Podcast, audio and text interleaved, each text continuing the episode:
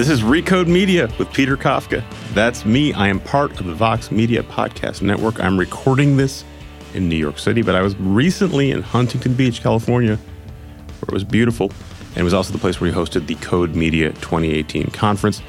We talked to smart people, we learned a lot of stuff. If you weren't there, good news. Some of that conference will be here on this very podcast. Like this conversation I had with Janice Min, um, who's kind of a publishing industry legend at this point. We talked about how she used to run Us Weekly back when that was a really profitable thing, uh, how she turned around the Hollywood Reporter, and crucially, how she ended up having dinner with Roger Ailes, Michael Wolff, and Steve Bannon. This is a great conversation. It is one of the highlights of Code Media 2018, and you get to listen to it right now.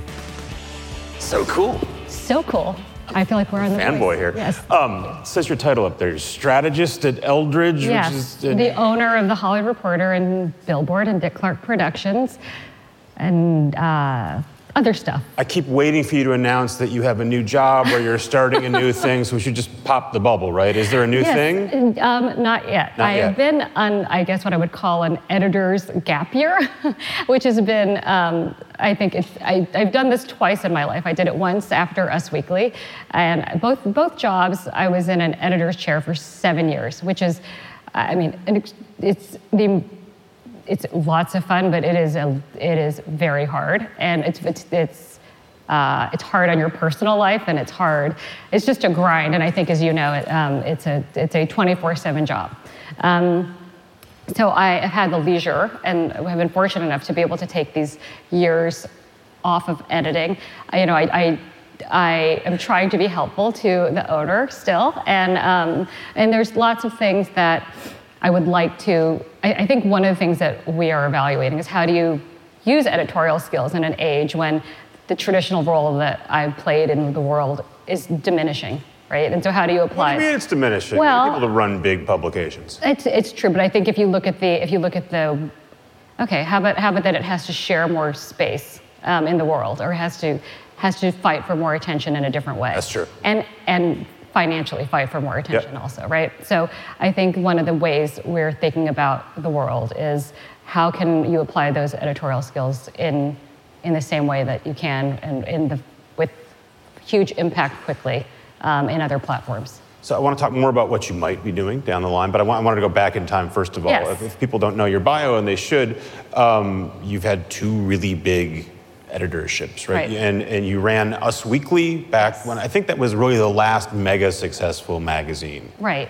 Um, Yes. This is when most of the media was already trying to get to digital. Us Weekly was a profoundly Right. non-digital publication. Yes. Um, and, I, and I wanted to pick your brain about sort of what made that work then, and, Right. and could you ever replicate something like that today? It seems like you Yeah. can't, but maybe I'm wrong. Right. I mean, I think that I think that there were the two places where I've been editor, uh, the Us Weekly and the Hollywood Reporter, were two places that uh, were considered dead, right, and considered unrevivable. Um, and with with Us Weekly, I, this was uh, uh, for You those. came to Us Weekly when it was already ascending, right?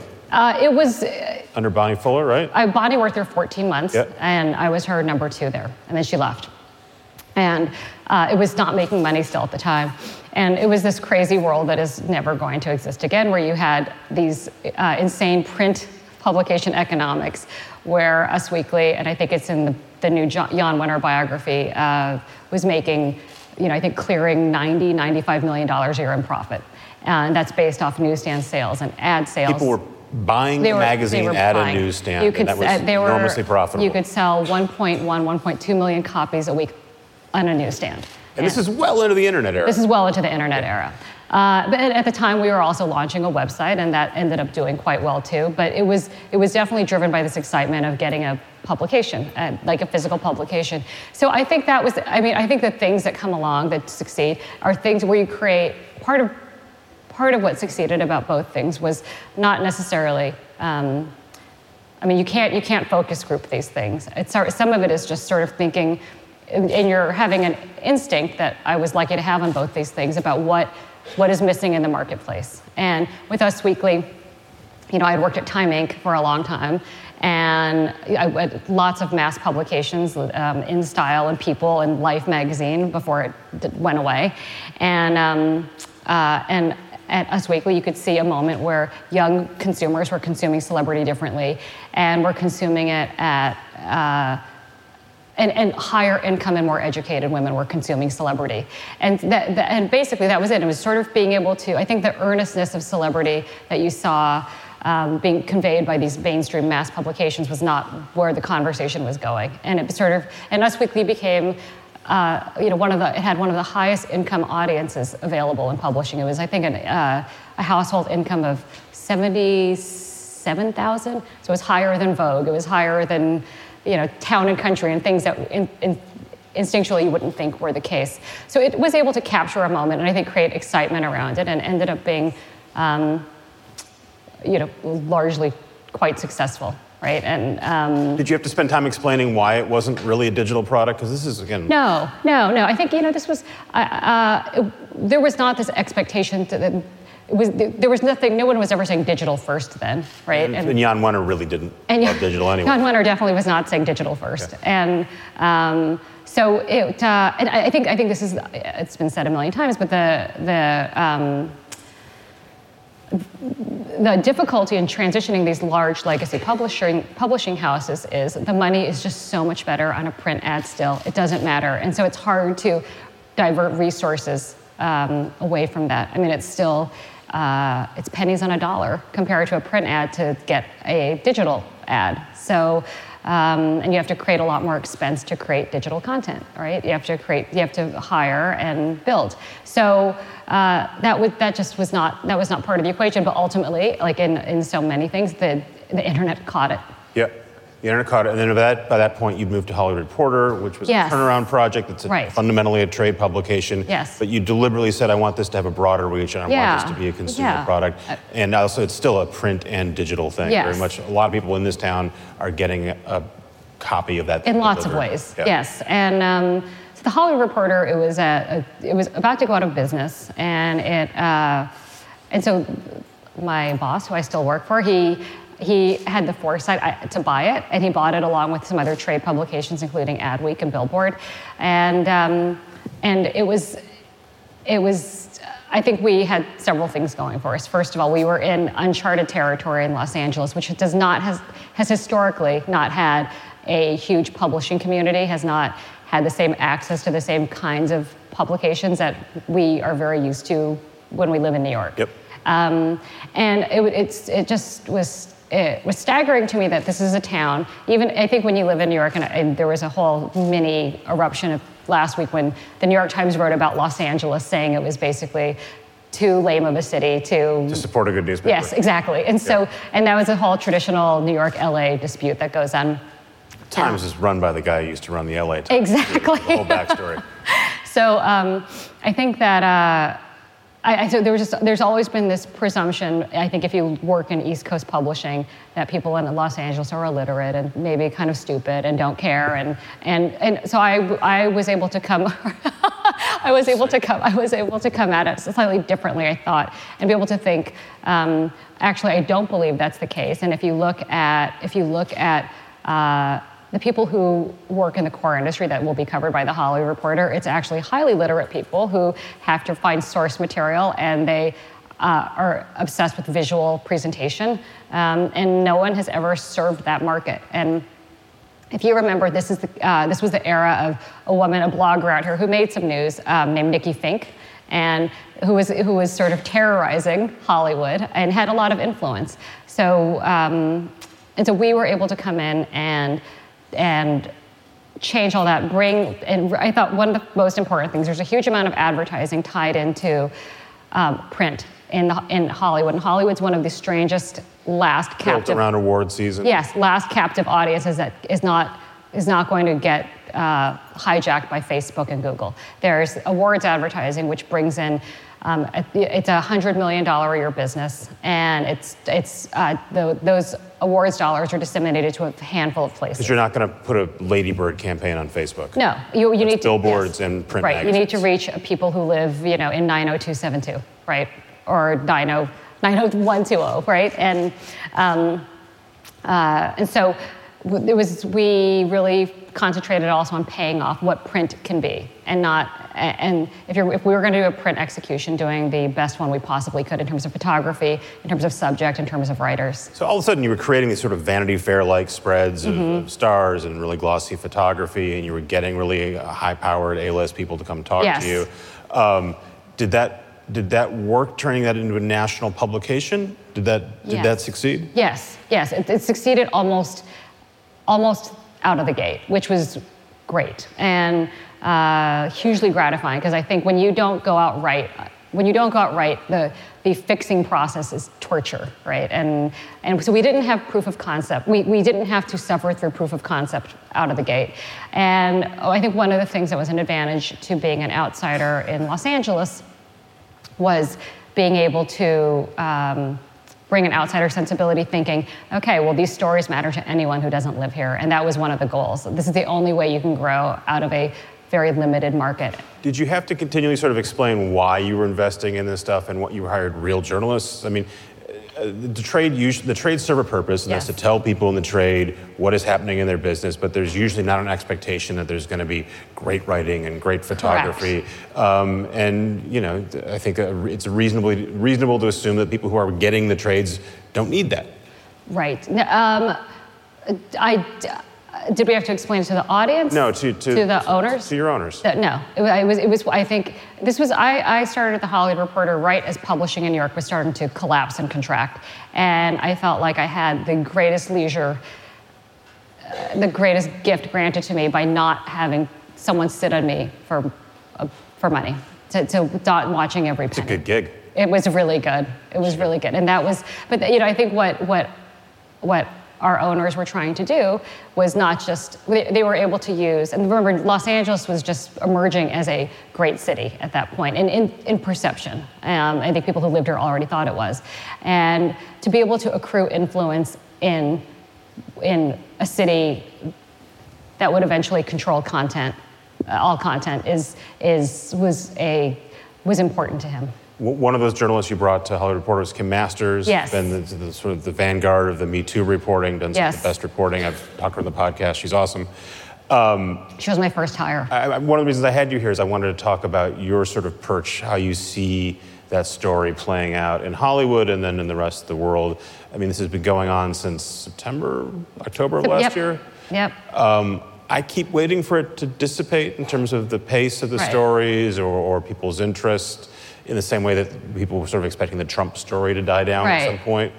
Do you see that no. going full bore? I mean, this is. Uh, uh, Michael Lewis did a great story for Bloomberg last week yeah. where he interviewed Steve Bannon. And one of the things, there are probably very few things I agree with Steve Bannon about, but there was but Steve Bannon gave a quote, and I think it, I think they were watching. Was it because they were watching the Golden Globes? I, I can't they remember. They were watching the inauguration, weren't they? Uh, or the, the, State of the Union. Yes, they were watching yeah. State of the Union, and, and he started to talk about um, the Me Too movement, and, he, and Steve Bannon, who I think has a knack for recognizing movements, uh, he said.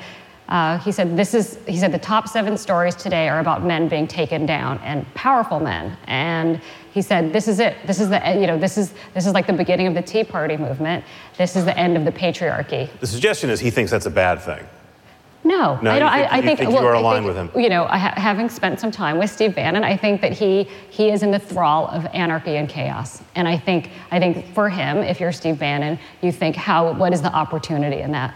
That so that's. You, you, had dinner with Steve Bannon. I did have Steve dinner. And Roger Ailes. And Roger Ailes. And Michael Wolff. Yes. This is this one of the centerpieces of, of Fire and Fury. Fire and Fury. This is one of the stories. You know, we can talk about the book a little bit, but there's a lot of like, did that really happen? And does, did he make yeah. this part up? And then you came out and said, no, no. The the whole part about the the dinner is verbatim. I was there. Yes. This is really why I wanted to have you. It was one of the reasons I wanted. To, what's it like to have dinner with Steve Bannon, Roger Ailes, and Michael Wolff? I, it is so. Is it a fun dinner? Fun is fun is maybe one of the words. I mean, it's like I've certainly dined out on it after you know yeah. since then. But I, I, so I would say it was one of those like I just don't even understand why it happened. I, I, I, Did you, eh, does Michael say? Yeah, Michael. Michael, who you know, Michael's worked for me. He worked for me, at, and we've been friends a long time, even before the Hollywood Reporter. But he worked. He became a contributing editor at the Hollywood Reporter, and he wrote me the loveliest note at the end of 2016. December 2016. I still have the email, and he said, "Hey, you know, we've done. I thank you for a great year. We've done great things. By the way, Roger Ailes and his wife are coming to dinner January 3rd. Would you like to come?" And so, um, and so, of course, I have to say yes, because how do you not do that? And this is months after Roger Ailes had just been removed from Fox News. And he was not doing interviews. We came, we had tried to get him for an interview with his wife for a cover story of the Hollywood Reporter, but he was very, very cautious about not broaching his, um, his agreement with Fox mm-hmm. to not speak. And obviously, there was uh, a lot of money at stake there. And so, so one of the most reviled people in American politics and media, and you said, "Yeah, I would like to." Of course, of course. You know, this is sort of one of those things where my husband's, you know, he's he's perplexed, like, why would you go do that? And and then, you know, to me, I felt like, why? How do I not go do that, right? And so then, so then Michael emails me a few days later, and he said, um, "I think Steve Bannon's coming too." And I said, "Okay." And so, um, so we go to Michael's house, and he lives in New York City. And we, uh, so no one had seen Ailes in a while, and you have you hear all these rumors about his health. Mm-hmm. And so um, there, Michael, so there's a duplex, and dinner was suddenly shifted from having to go upstairs to having to enter on the main floor. And so this is where you see, uh, at the request of the Aileses, and so you see Roger. Roger comes in in a wheelchair, and uh, and he, but his, his, personality is totally fine. And, um, and I, I, I know Roger from, from working at the Hollywood Reporter, and, uh, which doesn't mean I agree with what, what he had done. Um, but I kissed him hello, and he, you could tell he was very unstable on his legs. And so he, I, I don't know what, what medical situation was going on. Um, and then Bannon was three hours late, so it was just Michael, Michael's girlfriend, me and the Aileses, and they proceeded to talk, to mount the almost believable defense of Roger's innocence. And um, a lot of, there was a, and you know, you can feel yourself, they're clearly very, you know, Roger's a very skilled, very skilled at presenting an argument. This is what Fox, how Fox yeah. succeeded, succeeded. And he, um, lots of talk about how, about Rupert Murdoch not being jealous of him, about uh, the brothers not liking him. Uh, uh, Megyn Kelly. Megyn Kelly had just signed with NBC. Some, you know, very, they were quite sure Megyn would be failing. Um, uh, and they, there were so many sort of conspiracy theories. There was one about how there was a story that had come out about Roger that he had chased someone around his desk, a woman around his desk, and Mrs. Ailes said, you know, there's just no way he could have done that. He was in a wheelchair then. That's impossible. So at some point, I'm, you know, I like I'm, you know, you're a little bit being held captive and listening to this. And at some point, I really like it's enough that you're almost like, what if they're right? And we've all, you know, what if they're right? And and then, at, you know, then later you're like, of course they weren't. But um, but you know, the, she she's quite uh, she she loves him completely and. Uh, he, one of the interesting things, Roger. Are you filing all this away, thinking this is going to be a great book one day? This is going to be a great I had story? no. I didn't really know Michael's intention with this dinner, except just to sort of, you know, this is like classic Michael. Michael likes to bring people together for dinner, and I think the thing that was interesting to me is I didn't know. I was trying to think, what do they want out of this? Like, what what's in it for them, right? And because the level of candor that they, with which they spoke, was stunning, and uh, the level of trust to be able to, you know, and I think, I think, you know, one of the things Michael Wolff has been criticized about now is that people think that they're, that maybe he violated the trust of some of his sources, right? And but that, that was definitely not the case of with with Roger Ailes and his wife. And they knew this was going to end up in a book one day. That was all worked out after the fact. So there, there, there was permission so there was a license to have a very, very frank, freewheeling discussion. Okay. So you, you go home after watching Roger Ailes and Steve well, Bannon. Well, the, the, Bannon shows up. Bannon shows up three hours late. And so Bannon's like, uh, he's texting Michael the whole time, almost there, almost there. And, you know, and then, so like main course is served, and then we're in, we're in dessert by the time um, Bannon shows up. And he very, um, he very declaratively does not want to drink.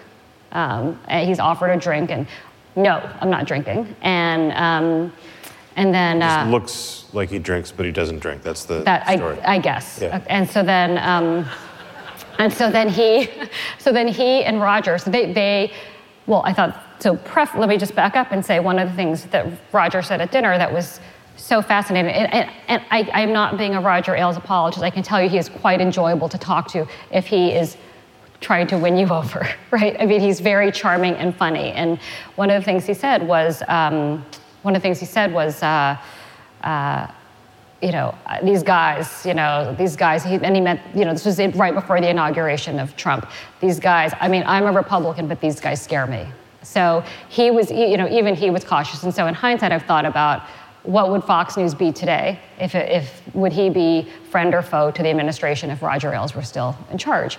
Uh, so Bannon shows up, and they, the two of them have a really friendly rapport, and they immediately get into it and start. This was at the time when um, Trump was having that. I guess people called them perp walks through Trump Tower between election yep. and inauguration. And so they were they were Mitt Romney dance at dinner. Yes, I mean it's yeah. So they immediately start talking about and these are the things where you don't know what the truths are, right? They immediately start talking about who came up and who and who wanted jobs and who they were considering. Um, they talked about their meeting. Let's see, I think they talked about their meeting. I think they talked about Anna Wintour coming up. Um, and, uh, and so you can imagine his description of a meeting between Donald Trump and Anna Wintour, right? And um, I think, you know, and, and, and he said, he, he, I think Bannon actually used the words, she wouldn't do the perp walk, um, which was pretty funny. And then, then they immediately, the two of them just went into it with the cabinet. So the cabinet was being selected at the time. Uh, so they started talking about John Bolton. And, you know, Michael writes about this in Fire and Fury, that uh, Ailes thought Bolton should be in the cabinet and Bannon Van Bannon said that Donald Trump doesn't like his mustache, and so it, that will never happen. So all this is going on. Are you thinking I, I gotta I gotta tell someone about this, or are you just locked in this? I, I, am just like, hey, remember it all, remember it all. I'm just trying desperately to talk about it on stage. Yeah, exactly. Then, yeah, then in a, in a year and a half. Or I want to do a full podcast about this dinner, but I had other questions I yes, wanted to yes, ask yes. you about. Um, you, you have insight into the music business through Billboard. Yes. Um, we were talking about this uh, the other night. Um, the Grammys came out. I don't think it's surprising that the Grammys audience is diminishing because live TV is diminishing. Right. But, but, you had a particular insight into why that show in particular doesn't well, okay, share that with us? So CBS, which I think has the oldest audience of, of any broadcast network, and that's saying a lot. That's old. And I think it's probably, I think it's pro, uh, I, I don't want to misspeak, but I think it's early 60s at this point.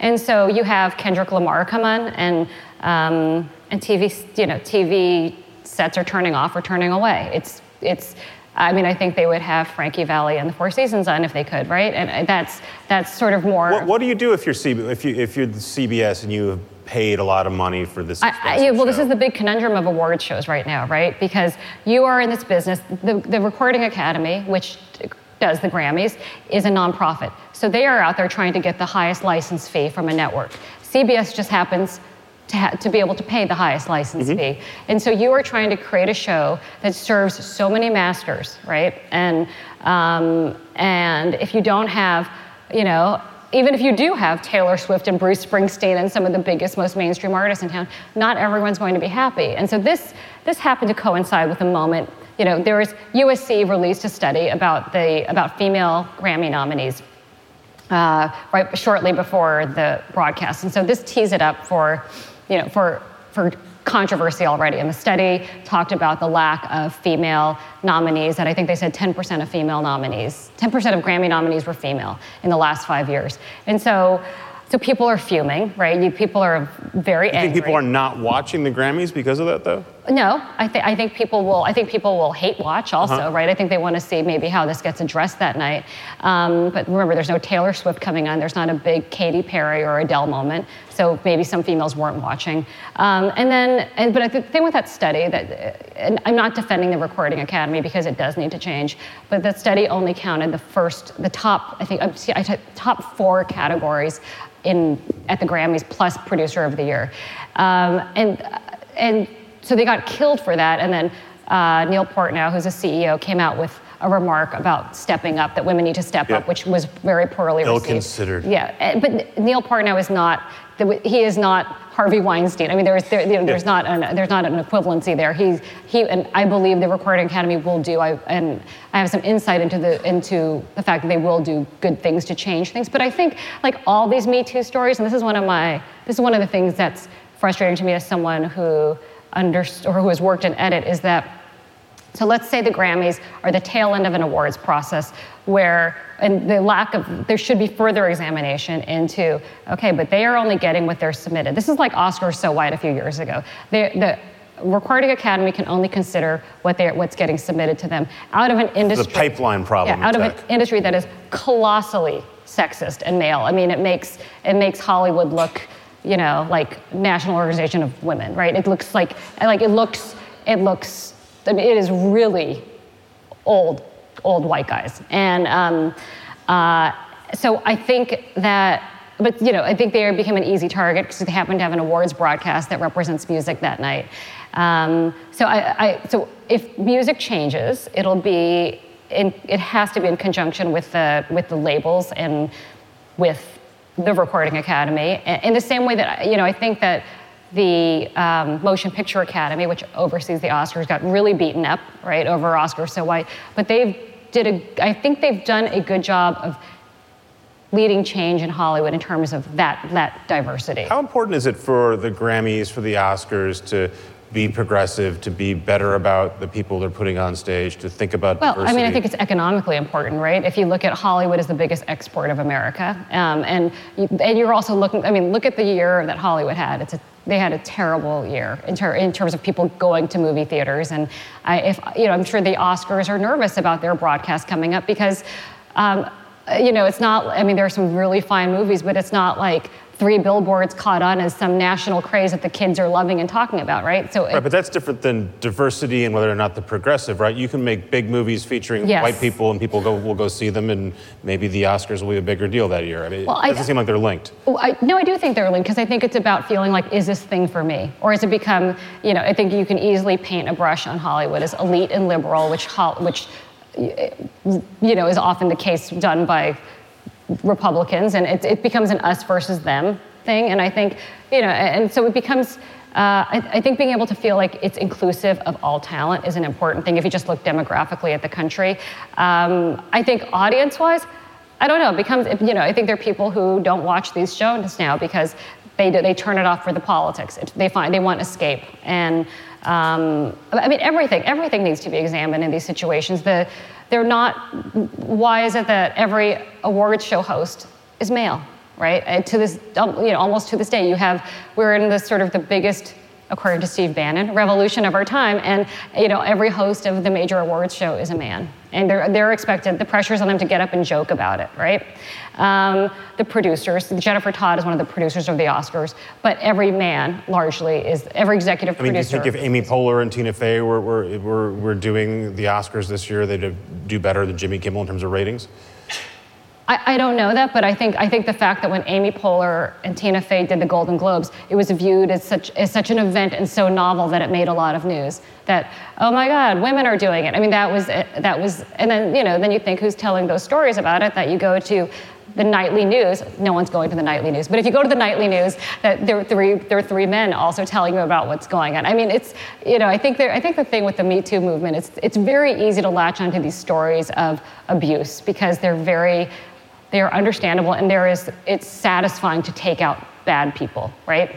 Um, but I, uh, you know, I, I, have yet to see the conversation really move towards how do you actually change the conversation around the power structure of, of everything, right? I mean, everything. And, and if you look at, um, you know, you can take out, you can take out an executive, you can take out a producer, whatever. You can, uh, but um, but I mean, I don't think the peop- the women who worked at that Ford plant were really worrying about the Michelle Williams, uh, Mark Wahlberg pay gap, right? I mean, I think that these these there's so many institutional things that allowed this moment that we're in to happen that have gone unchecked. And so, I don't even know where you begin. So you're a woman. Yes. You are going to have another job. Right. Your name comes up for Vanity Fair. Mm-hmm. And I think the Tronc folks talk to you. Mm-hmm. Um, so at some point you're going to be running something. Right. Something that someone else has or something that you're going to build. Right. Um, how are you going to run things differently given given what's gone on the, on the last couple of years? This is Yeah. this is forefront in your mind. Right. I mean, I think that um, I, I think that I think that there's always this there's always this um, problem that you have to fight where, where in when you're when you are doing journalism with access, right? That you that there's always there even as much as you fight it, there's always a compromise you're making in your mind. And you know, I have to say one of the things I go back and look at some of the people we put on the cover of the Hollywood Reporter, and like you can start Xing them out as people who've been exposed in the Me Too movement. And you know, and then, then okay, so well, why, well, why didn't we pursue that? Did we know? Did you know? And if we did, if we had known, you, the answer is no. But had we known, I mean, I, I remember we had a Louis C.K. cover, and right around that time, I think the Gawker had posted its story about Louis C.K. masturbating in front of women, which I never knew was a real thing till this Me Too movement. Um, and Nor did I. Right, and so we um, we you know we joked we we joked about it. We didn't pursue it, and we ended up doing a you know very sort of fawning story. Not fawning. It was a very it was a very good story about Louis C.K.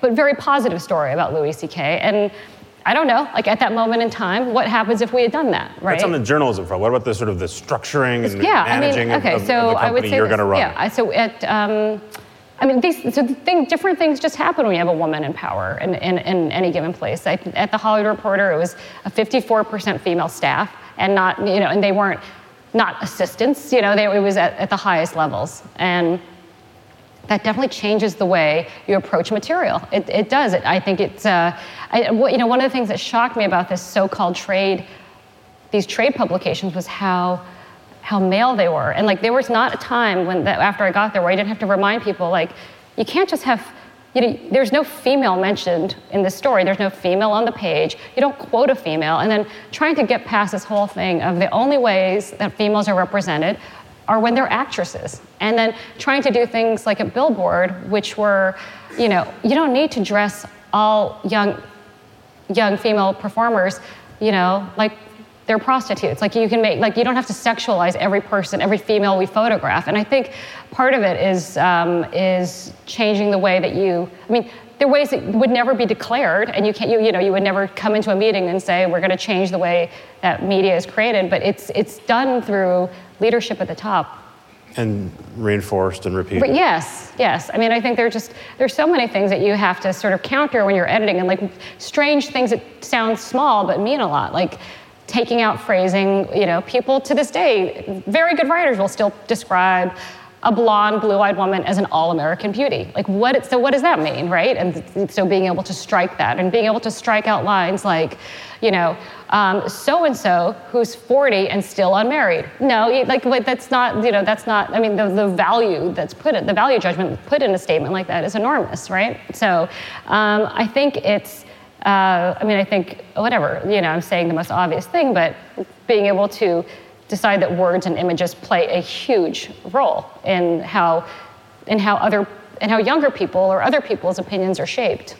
I have more questions, but I want to open it up to you guys to talk to Janice Min. I want to have a question for her. Now, some of Janice Min's competitors are here, or former competitors are here.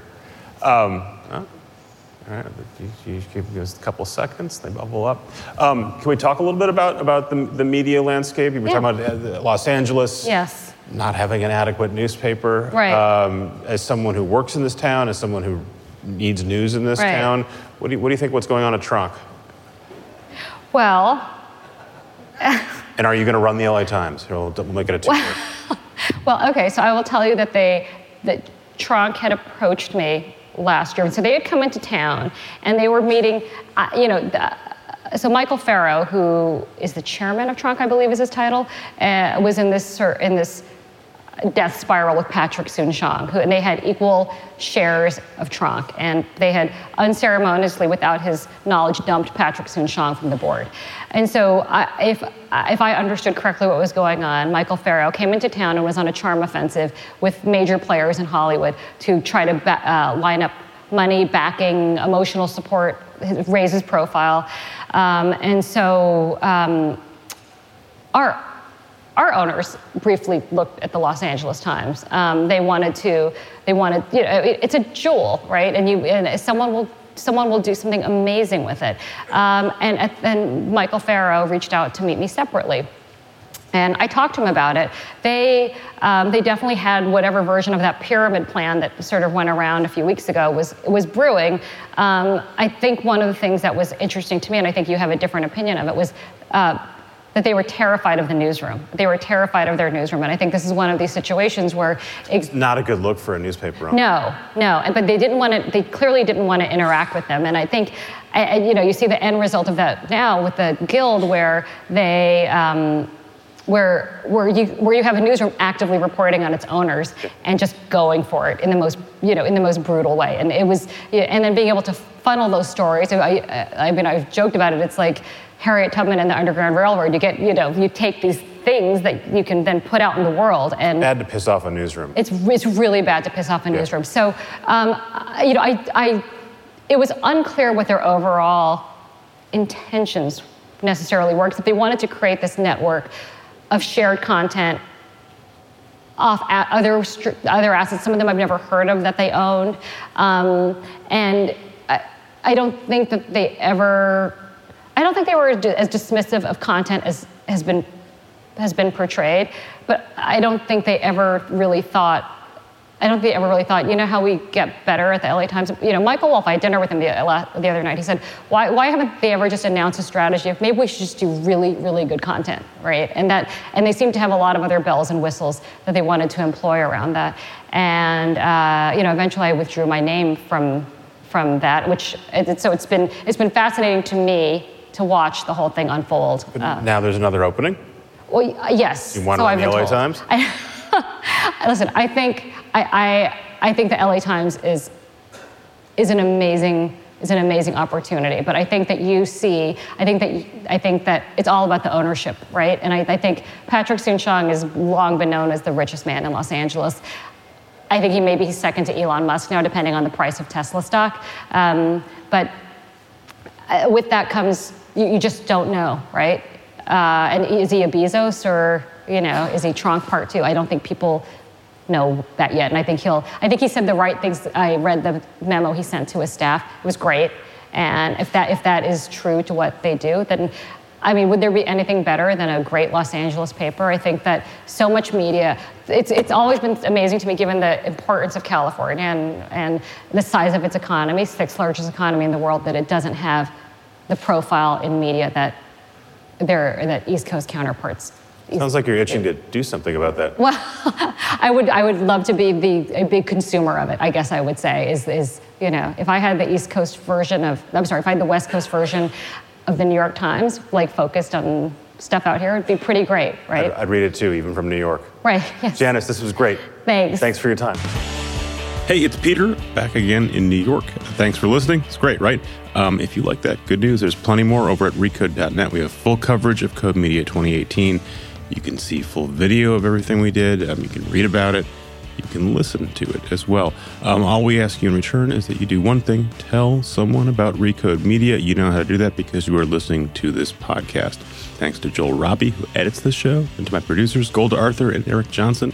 This is Recode Media. I will see you soon.